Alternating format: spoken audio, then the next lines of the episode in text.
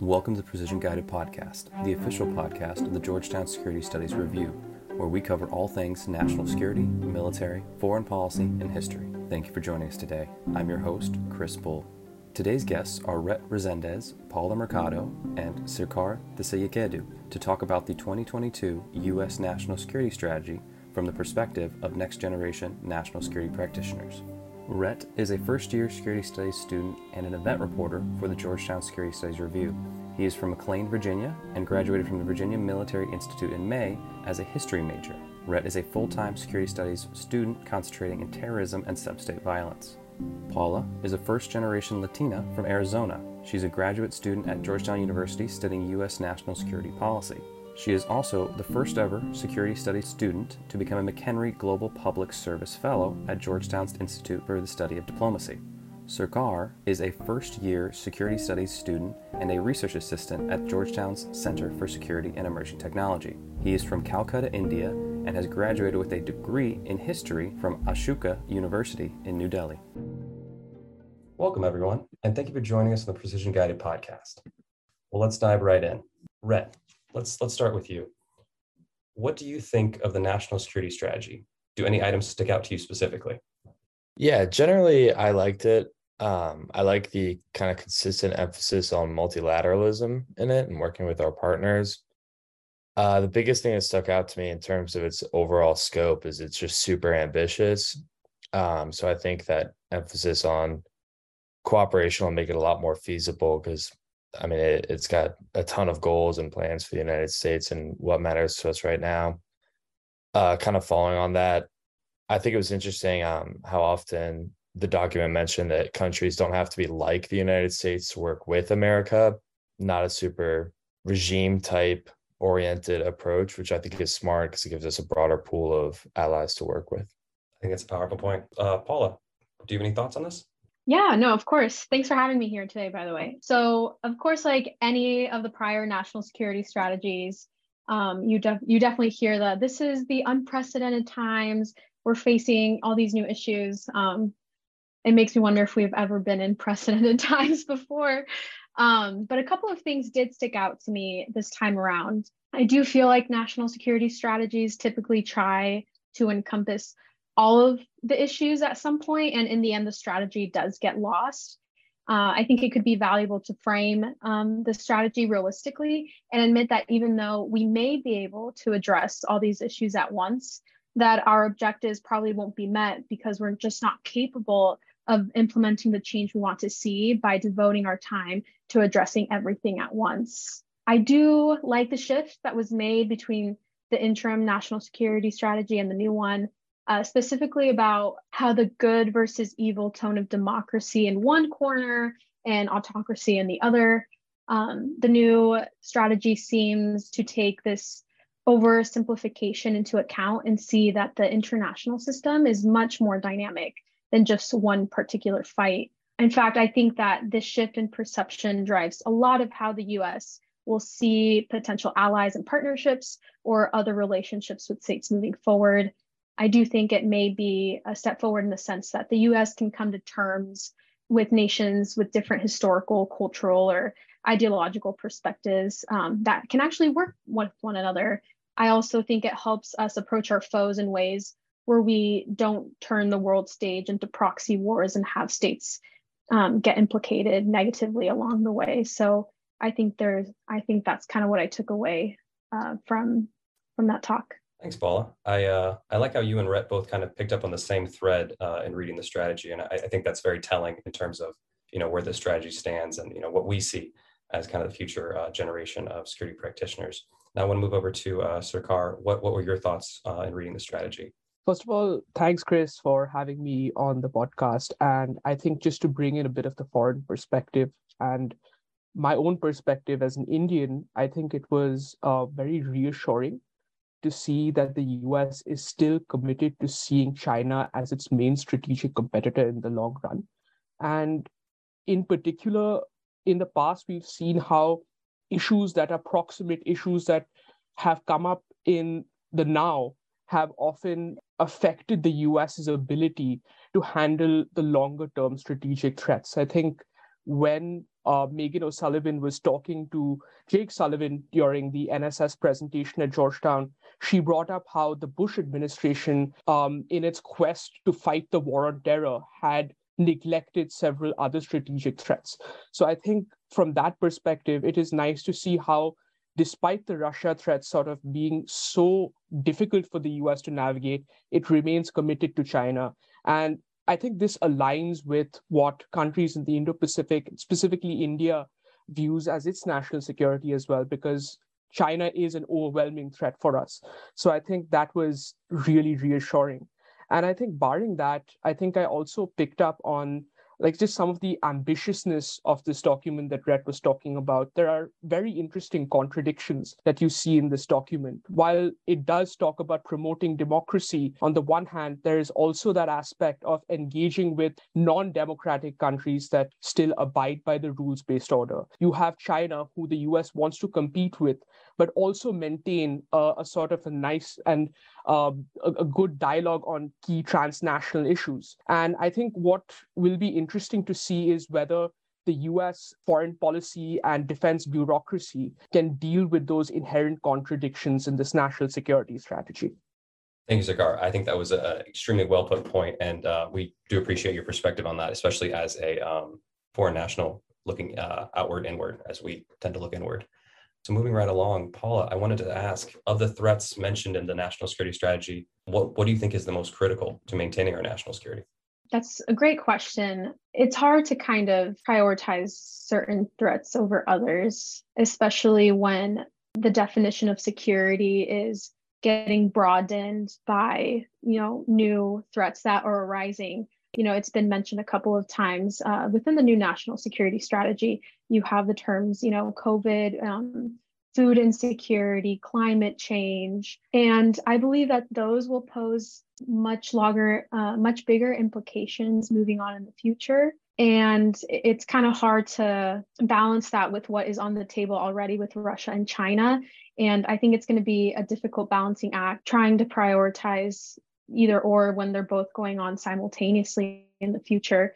I guess it's going to be something that future administrations are going to have to take into account that if there are certain uh, climate threats going on, that they're going to have to juggle that between whatever geopolitical uh, threats are also out there. So I don't think it's a matter of you know which one's more important than than the, than the others. It's more of a matter of how are you going to be able to balance um, multiple threats at once now that you know the term security is being brought into a lot of different issues very good point that's a very good point. Um rhett what are, what are your thoughts? I agree with you paula and i i liked how the document kind of separated um more of our competition based security threats versus transnational threats that like you said have kind of been coming more to the forefront between covid and climate change and all that. So i appreciated that sort of delineation and it is hard to pick like the most critical challenge. I think at the forefront of kind of the literature right now, it seems like the competition with China, which I think the document generally reflects. But I think even broader than that, sort of a theme you see in this strategy a lot is um, the most important thing being the international norms and uh, making sure that those are respected and followed. So I think it's less that China's powerful so much as it's kind of undermining some of the structure that's already here. I think we see that with Russia's invasion of Ukraine. It's probably not a huge deal to US national security because of any advantage it gives Russia militarily or politically, but more so, uh, it would be because of the precedent that the undermining of those norms and sovereignty would set. And I think you see that again um, with the strategy's emphasis on being willing to cooperate with competitors so long as they're working towards kind of global progress and within international laws and norms. So I see that as as kind of the the most critical issue is making sure those rules are followed equitably. Rules based order makes sense. Makes sense. Sir Sarkar, same to you. I think I will be taking a bit more um, of an explicit position on what I think is the most critical for US national security. And there, I think I tend to agree with the idea that the transnational threats that they were talking about, um, food security, like, you know, the pandemic, these are the uh, most critical threats to US national security. And why I say this is because one of the fundamental duties of national security is to protect the prosperity and the rights of citizens in the US, right? Now, whether the US will fight a, a, a war with China and Russia, I mean, it, it remains to be seen. And these wars do affect the fundamental economic conditions that people face in the US. But on the other hand, right, like, you know, these problems related to climate change, I think. I think they impose um, a very uh, significant cost in the near term to like you know the prosperity of us uh, like you know citizens and also i think the world as well right i mean you just have you just experienced a series of very catastrophic uh, climate events that have costs uh, cost billions of dollars in damage right like you know and it is right there at your doorstep and i think why it is important also is because you need to incorporate the fact that large parts of the world do not tend to think in terms of geopolitical uh, competition, right? They're not thinking in terms of are we going to side with the US, Russia, or China, right? Several countries across the world are more concerned with, you know, how do I ensure access to food for my people? How do I prevent, like, you know, um, uh, the, the rise in sea levels from destroying large parts of arable land? right so i think in that perspective like you know this is a more critical issue because it's not just a us uh, issue i think it, it, it's an issue that affects the world and it does not have boundaries uh, per se and it it, it reflects the need to cooperate with all other stakeholders, including countries that are uh, competitors and competing with the US right now in the realm of national security. So, um, yeah, a uh, bit more of an explicit stance it appears as though there's a, a thread appearing amongst uh, the three of y'all in terms of the implications of climate change, touching just a little bit of everything and anything, and the kind of existential crisis that follows that. So, actually, Sarkar, sticking with you, I'd like to ask you, uh, zooming out a little bit again on the strategy. Do you think anything was missing from the strategy? Is anything overlooked or underrepresented, perhaps? So, Chris, on, on, on that note, I think one thing that I found missing was the role of businesses and big corporations in the entire question of national security. Now, if you look at one of the foundational documents that influenced the NSS was this um, document called the Foreign Policy for the Middle Class that was co-authored by Sullivan and some other uh, members of his administration. And it spoke about how, like, you know, uh, this entire on the question of making America more competitive, making sure there's domestic prosperity. It mentioned how the middle class, right, like, you know, in America has not been positively affected by globalization. Rather, it's the corporations that have benefited the most. And I mean, gradually we are seeing that in international conflict, like you know, with, with Ukraine, for example, you're seeing these sort of corporations play an outsized role in influencing the way things are going. I mean, the entire question of Starlink and Elon Musk, right? Like, you know, as as one popular example, right? And I was just interested in seeing that given that, like, you know, I mean, this document was so focused on increasing the prosperity um, of Americans in general, right? Um, that it left out where these corporations sort of fit in uh, to American foreign policy and how they affect these goals of reinvigorating American industry as well. So, um, a, a little bit of a deviation from my emphasis on climate change and other issues, but I thought that was an interesting area where the document did not say a lot. I think that's very well put. Paula? I kind of want to go off of, you know, some of the points that were mentioned before, especially when it comes to a foreign policy for the middle class. Ideally, I, I, I agree, um, but there's a part of me that's a bit cynical. Um, a lot of these corporations that have benefited, you know, have huge influence on the policies that are being made um, and putting put through. Um, and unfortunately, I see this quite commonly. The average American um, you know, middle class American is quite checked out. I don't see them, the, you know, civic engagement and civic education is, you know, steadily going down in the US despite um, a lot of what we see on social media. So I'm a bit cynical that we are going to be able to pursue a foreign policy for the middle class um, when the middle class isn't really advocating for that anymore. They're they're pretty mentally checked out. We can see this just um, in their support for Ukraine and sending aid to Ukraine. That's become a pretty contested subject nowadays in Congress. So I'm not sure where that's going to go. On the other hand, um, I did want to bring up two points that I uh, felt were kind of overlooked or underrepresented in the national security strategy.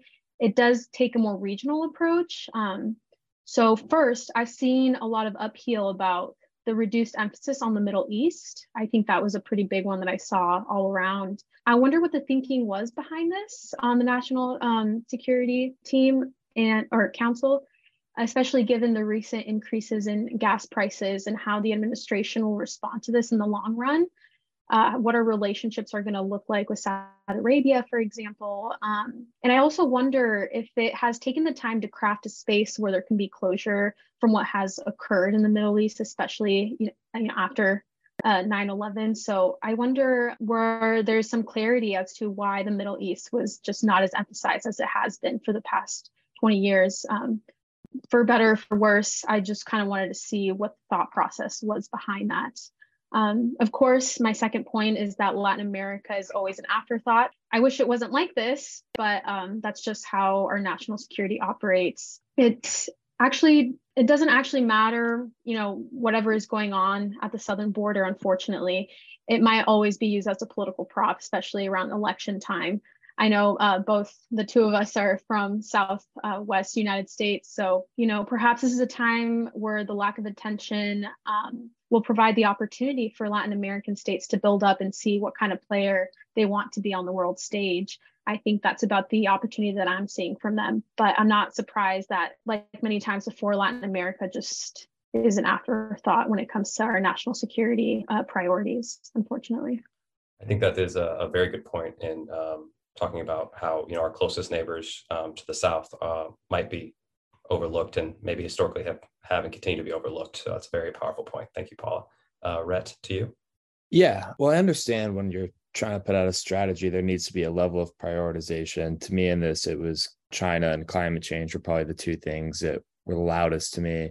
But I thought there was very little mentioned about terrorism, um, which I guess makes sense given we're out of Afghanistan. That's that's sort of a domain we're steering away from um, as we shift to great power competition. But I think there's been a rise of domestic, um, maybe not terrorists, but extremists at the very least. And I think a lot of countries are still struggling with international terrorists who may be uh, gaining more influence as we kind of ramp down our counterterrorism operations. I just thought it was interesting that it seemed to be generally an afterthought. There were a couple mentions of it next to other issues, like sort of in a list. And there was that one small, um, it was like less than a page, I think, uh, section devoted to it. But I think it's still an issue, um, especially as the US pulls back from it a little bit. It could grow into a bigger issue.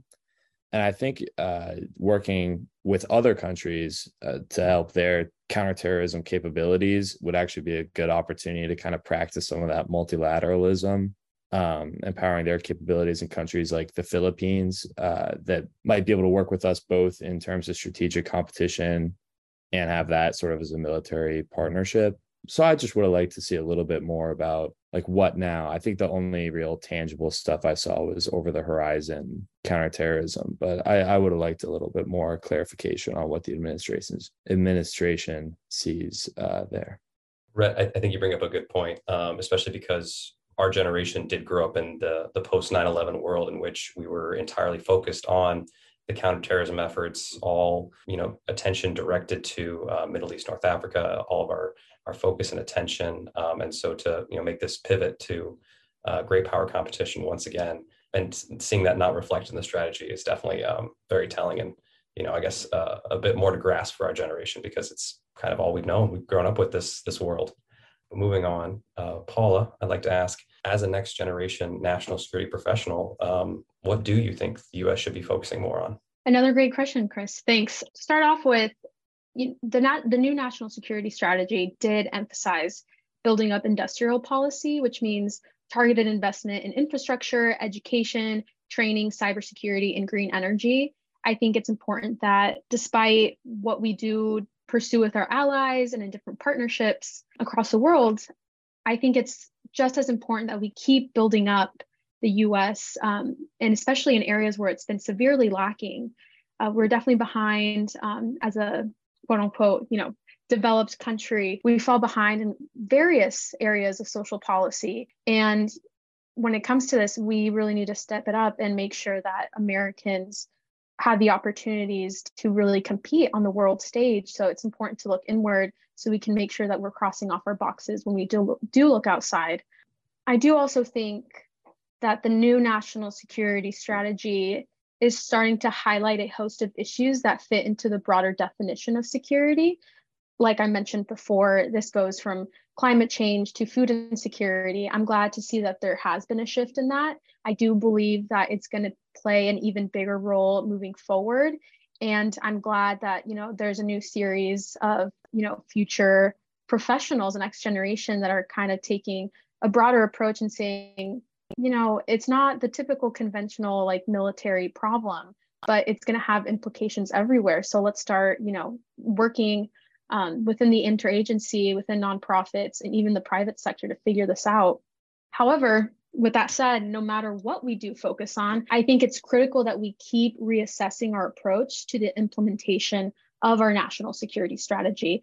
There's a balance between giving a path time to play out to see if it works versus, you know, seeing an action that's been chosen that's not right and that's continu- and continuing to use that approach when it's not suitable to reaching our objectives. So I think that constant um, reassessment is really critical to see what's working, what's not, and what do we kind of keep need to p- keep pushing forward to see if anything comes out of it. We can't just, you know, make a choice and keep keep that going when it's just not working out for us. So I think it's important that we do that. I think that makes a lot of sense um, on the the reassessment point, uh, especially because we do live in a time and a, a place in which things are moving so quickly, and we need the government to move just about as quickly as we are. Um, and then to your point about you know kind of expanding security and expanding um, our engagements and our our available resources, it sounds like you're you're you're saying moving beyond just a whole of government approach to a whole society approach um, to mobilize to you know meet these um, growing security concerns um, that we're facing. So I think that that's that's very very um, very keen. Um, Rhett, to you. Sure. You know, it's funny. You were just talking about how we grew up kind of in that 9 11, post 9 11 era of counterterrorism. But I think what also came along with that is we're now kind of at the end of the unipolar moment. And I mean, you can decide wherever arbitrary point you think that ended. But um, I think in the future, our focus should be accepting that we don't have to be a unipole anymore, especially with such broad and difficult security challenges. I mean, just the breadth of what we've talked about already today. I don't think one country, despite the power of the US, can necessarily address all of those so I think in the future, we really need to kind of focus on leaning into cooperation and that rules based um, order. I thought the national security strategy talked a decent bit about the weaponization of commerce by you know some other actors. So I think energy will be a big part of that, which obviously we've seen the last couple months um, with Russia. So I think there's also a large overlap there with climate change and working on modernizing our sort of energy industry internationally will help solve some of those big picture crises of people states not sort of following the the norms and practices of the international community if that makes sense and then kind of sticking on the multilateralism theme i like to focus on deterrence with china and russia in terms of military threat uh, I think that's a good way to sort of build partnership and capacity building without actually having to prepare for ideally a kinetic um, conflict with some of those powers. I think I think in the future it's just got to be a lot more spread out that maybe we can't necessarily handle all of this the most effectively by ourselves and we need to focus on kind of building that that community of of rules and you know mutual assistance. Rhett, you bring up an interesting point um, that uh, coincides well with our next uh, question in terms of uh, China and kind of building up that community. So recently, the United Kingdom designated China as, quote, a threat to its national security, while the United States continues to maintain China as a competitor, a quote, quote unquote competitor. Do you think this is the right decision for the United States, Rhett? I think so. Um, I mean, obviously, there are a lot of conflicting interests between us and the PRC. Um, but to some extent, whether we like it or not, we will have to work alongside them. They're a huge economy. We're massive trading partners. I think instead of framing this as an in or out situation, I like the competitor approach. Well, Rhett, thank you for that. Um, let's move on. Uh, Sarkar, what, what are your thoughts on this uh, threat versus competitor um, situation? So I think um, if I could echo what Rhett said, I think it is also the correct approach because I think uh, the stake for a country like the UK to make such an assertion is fundamentally different than the US, which, like, you know, I mean, of course, is the main competitor with China in the current, like, you know, world order. So if the if the if the Americans come out and say something like this, of course, like you know, the implications of that statement are much more significant for the world order. And in addition to that, I think the US is also dealing with a very precarious domestic situation right now with inflation, um, with uh, a potentially turbulent midterm campaign, and generally high levels of polarization. And I think given these uh, circumstances, I don't think that the US really needs to heighten the already tense relationship with China. And I think this, like, you know, I think it connects well with the fact that what would deeming China as a threat really do? Like, you know, how would it really benefit the um, American national security enterprise? Will it make it uh, more resolute? Will it mobilize people? Um, I'm unconvinced by those arguments. And uh, if I were, to use my license as a non-US citizen to engage in a bit of cynical thinking. Uh, maybe this sort of term, uh, like terminology, could have an impact on mobilizing uh, the domestic population because. Uh, I think the one area where Republicans and Democrats seem to agree is in uh, the China threat. But um, yeah, that that I just thought I would um, indulge um, a bit of a wild fantasy for a change. But I think it's it's a correct approach to label China as a competitor as opposed to a threat. Well, thank you for your per, uh, perspective. I think that brings up some very very good points in terms of uh, really what does the U.S. gain from potentially designating China as a threat and the vast amount of unknown possibilities that could unfold from that, whether that be you know domestic consensus, whether that be international ripples, um, or so forth. Um, but let's move on to Paula. Paula, what's your perspective on this? Yeah, Chris. Uh, well, really well said, everyone. Especially, you know, with the parts where Republicans and Democrats agreeing that China is a competitor, but not really knowing how to address the competition with them. And I'm going to jump on the bandwagon as well and agree that I think it was a good call to use competitor to frame our relationship with China. I think that the national security strategy was trying to balance both strategic competition and shared challenges between states, and that it was trying to leave some sort of nuance about how the US, US's relationship relationships will play out in the next coming years. I think competitor allows the current relationship with China that China has with the US and the rest of the world to continue to develop. I also think it helps signal to the rest of the international community that they're not going to get caught in the crossfire between China and the US, but rather that the that they're going to have opportunities to be active participants, which may be appealing to them in the next coming years. So I think competitor was a, a good move for this national security strategy.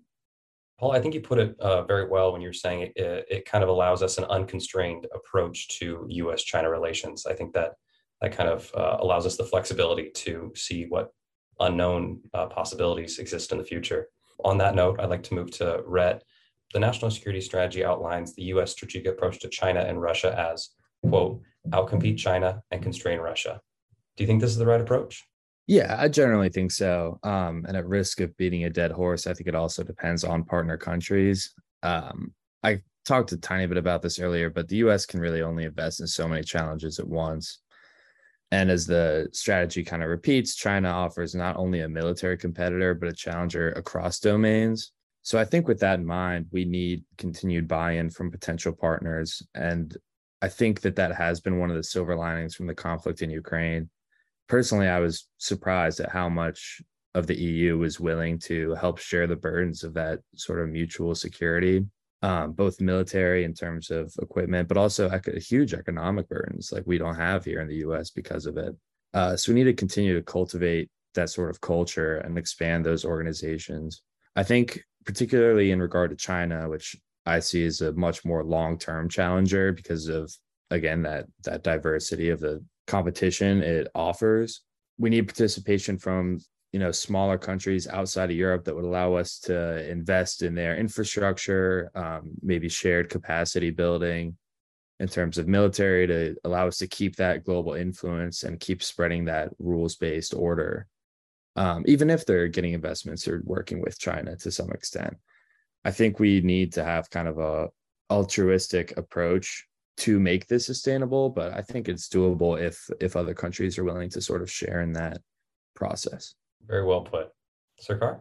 Thanks, Chris and Rhett, for that, those perspectives. And um, on this entire question, I think what is uh, important is to also look at past policies that the US has pursued for its national security and the degree to which they have tended to emphasize immediate concerns. And again, I will reiterate a point that I had made in my introduction, and that is the degree to which the NSS in the Bush administration focused on the war on terror. Now, what is the, what did this do right so i was recently reading chris Brose, and uh, what I found out was that this entire problem that we've created of A2AD, like, you know, um, it was identified in the 1990s, right? Like, you know, the, the US was already thinking about the problems its platforms could deal with, like, you know, uh, back, I think, two decades, three decades ago, right? And what that means is that this overt focus on, like, you know, proximate and immediate issues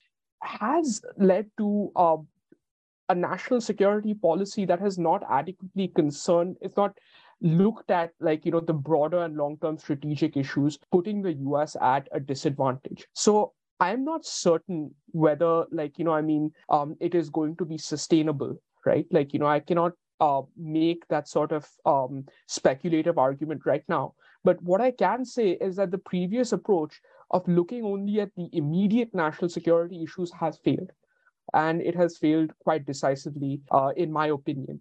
And in that context, I think this new approach, where yes, the um, immediate concerns of dealing with Russian aggression is dealt with, is emphasized, but without losing focus on the strategic, like you know, horizon where China looms large. I think um, I think it is important, even if it is a very ambitious sort of strategy. And given the failure of the previous approaches, I think this is necessary. Uh, this is a necessary approach for the US to pursue. Very well put. Thank you.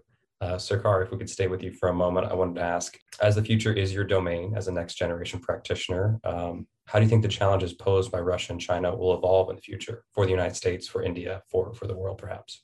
uh, that actually uh, keeps me up at night sometimes like you know that particular question. Um, but i think i would agree with the fundamental premise that this national security strategy has sort of presented and that is that the russia threat is a disruption to the current world order but it is not indicative of a change in the fundamental order itself right? Like you know it the Russians do not possess the economic and the diplomatic resources to um, completely reorient and reconceptualize that international order. Whereas um, I think Beijing has that propensity, and I think that is what we are going to see. That as, like, you know, I mean, we uh, go through this decade and enter the next two decades, right? Like, I think what China will try and do is it will try and sort of um, use the existing institutions it has created to push um, much more of its domestic agenda than what it has done in the past. It will try and displace uh, several of, like, you know, the US uh, led institutions that we've seen in the past, right? Already we've seen China sort of reimagine its approach to the Belt and Road Initiative after the after the failures that it had uh, previously encountered and the criticisms of ensnaring countries in debt traps, it is trying to change the way it goes about these sort of um, institutions.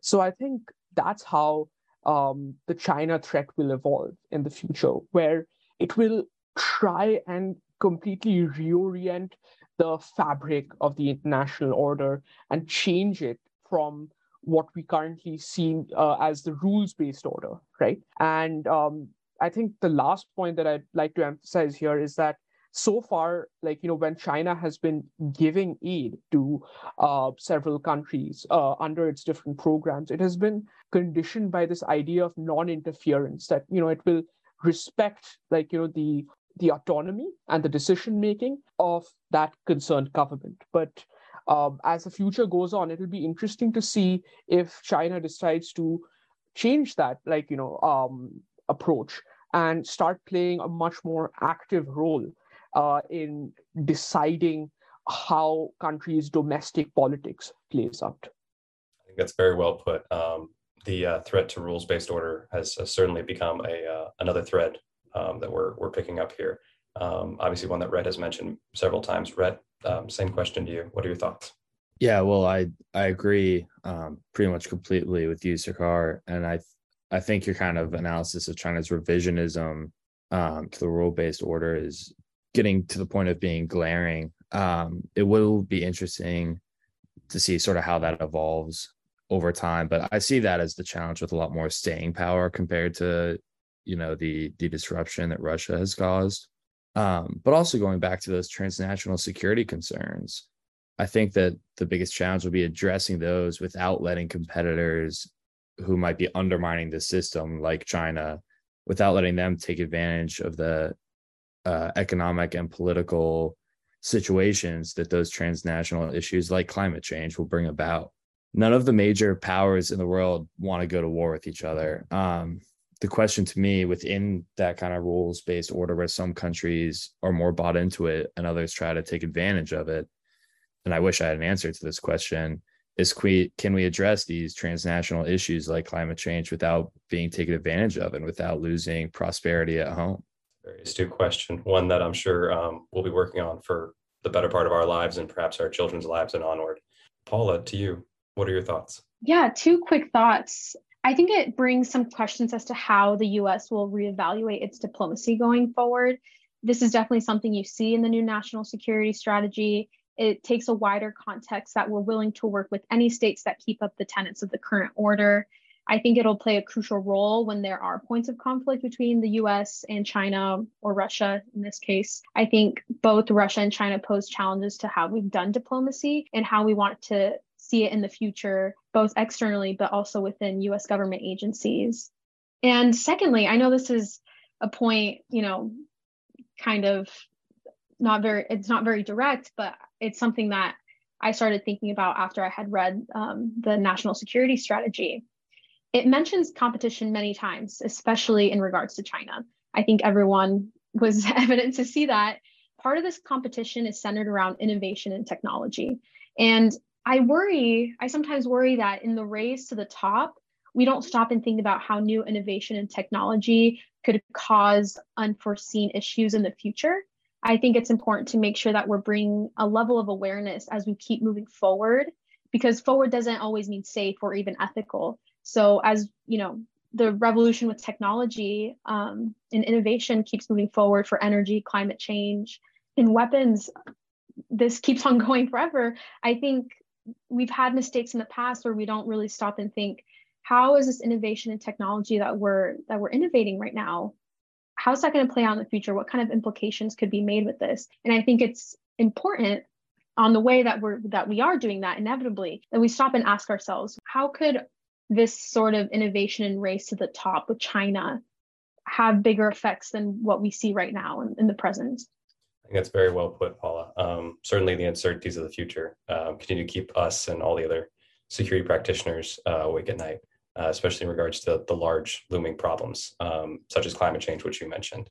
Um, so, actually, sticking with you, Paul, I'd like to ask: COVID nineteen, climate change are top of mind uh, for many folks, especially as you know we see extreme weather uh, weather events rage across the world, and we continue to deal with the side effects of the COVID nineteen pandemic.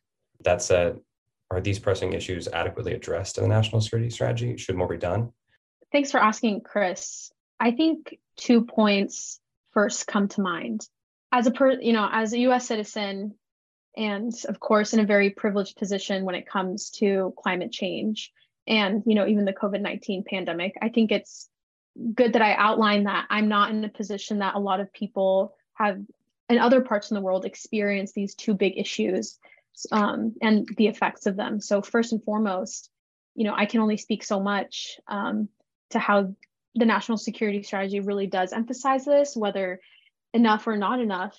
I am a bit cynical just because, once again, the United States is in the privileged position to kind of respond to either climate change, disasters, you know, weather events, or even pandemics much more quickly than any other state in the world. Um, we are in that position to do that. So I've, I've heard, you know, from colleagues and friends that despite the national security strategy outlining climate change and this broader definition of security, if you will, since we're really not in the same position that a lot of countries in the global south are when it comes to the effects of, you know, bigger transnational issues, that we may say it's important to us, but will we really do anything about it because it won't really directly affect us because we'll have the infrastructure and the money and the ability to react to this much quicker than any of the countries affected. It is typically the global south that gets primarily affected by these things.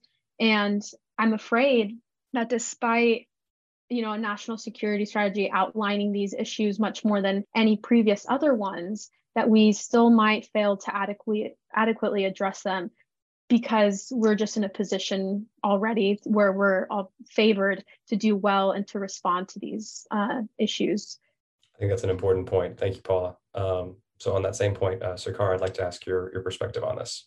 So I think I think Paula raised some um, excellent points, right? Because while the U.S. has identified, you know, the correct issues in general, right? Um, it has tended to sort of disregard certain regions that face the brunt of these issues, right? Like, you know, and if you um, take, for example, Latin America, right, which was disproportionately affected by the number of pandemic related deaths. Or if you look at South Asia right now, you look at the floods that are going on in Pakistan, right? Like, you know, I mean, once in a generation um, natural calamities that are going on uh, across the world. But much of the NSS has treated these regions as almost an afterthought, right? Like, you know, um, they've they've not i mean it, it's paying lip service in essence to um, some of these um, countries and regions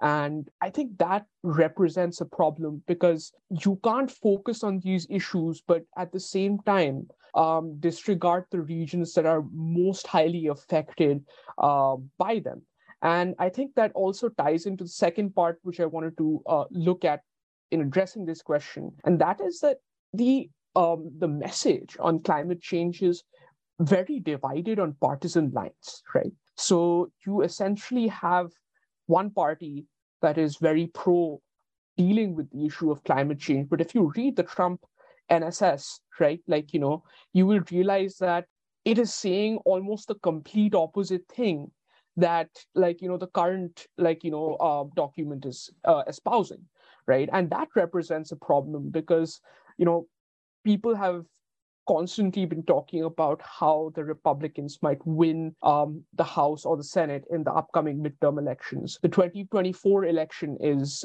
in in the horizon right? And what i'm worried about is that while this nss does address and talk about these issues i'm I'm unclear how it's going to make it a priority across different um, administrations. And I'm, I'm worried, like, you know, that if there is the prospect of a Republican government after 2024, what is the safeguard that will prevent them from nullifying a lot of the progress made in the current administration, right?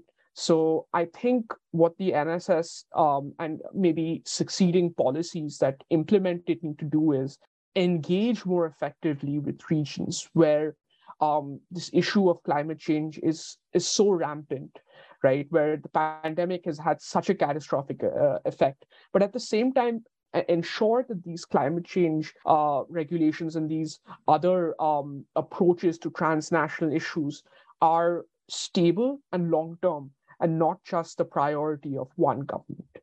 I think you bring up several very good points there. Um, especially on um, the limitations of our own government and the shifting, you know, political agendas of um, various parties. um, and even you know invite us to think that perhaps maybe a more global response on the UN level or otherwise uh, might be more relevant and pertinent to uh, this issue. But moving to Rhett um, for the last word, um, what are your thoughts? Yeah, I thought in terms of the uh, NSS itself, they were issues that were dealt with relatively equitably in terms of how much attention they got, um, particularly as these aren't the traditional things that people think about when they consider national security. Um, I mean, up until the last year or two, it certainly isn't something that I would have thought about when I think about national security.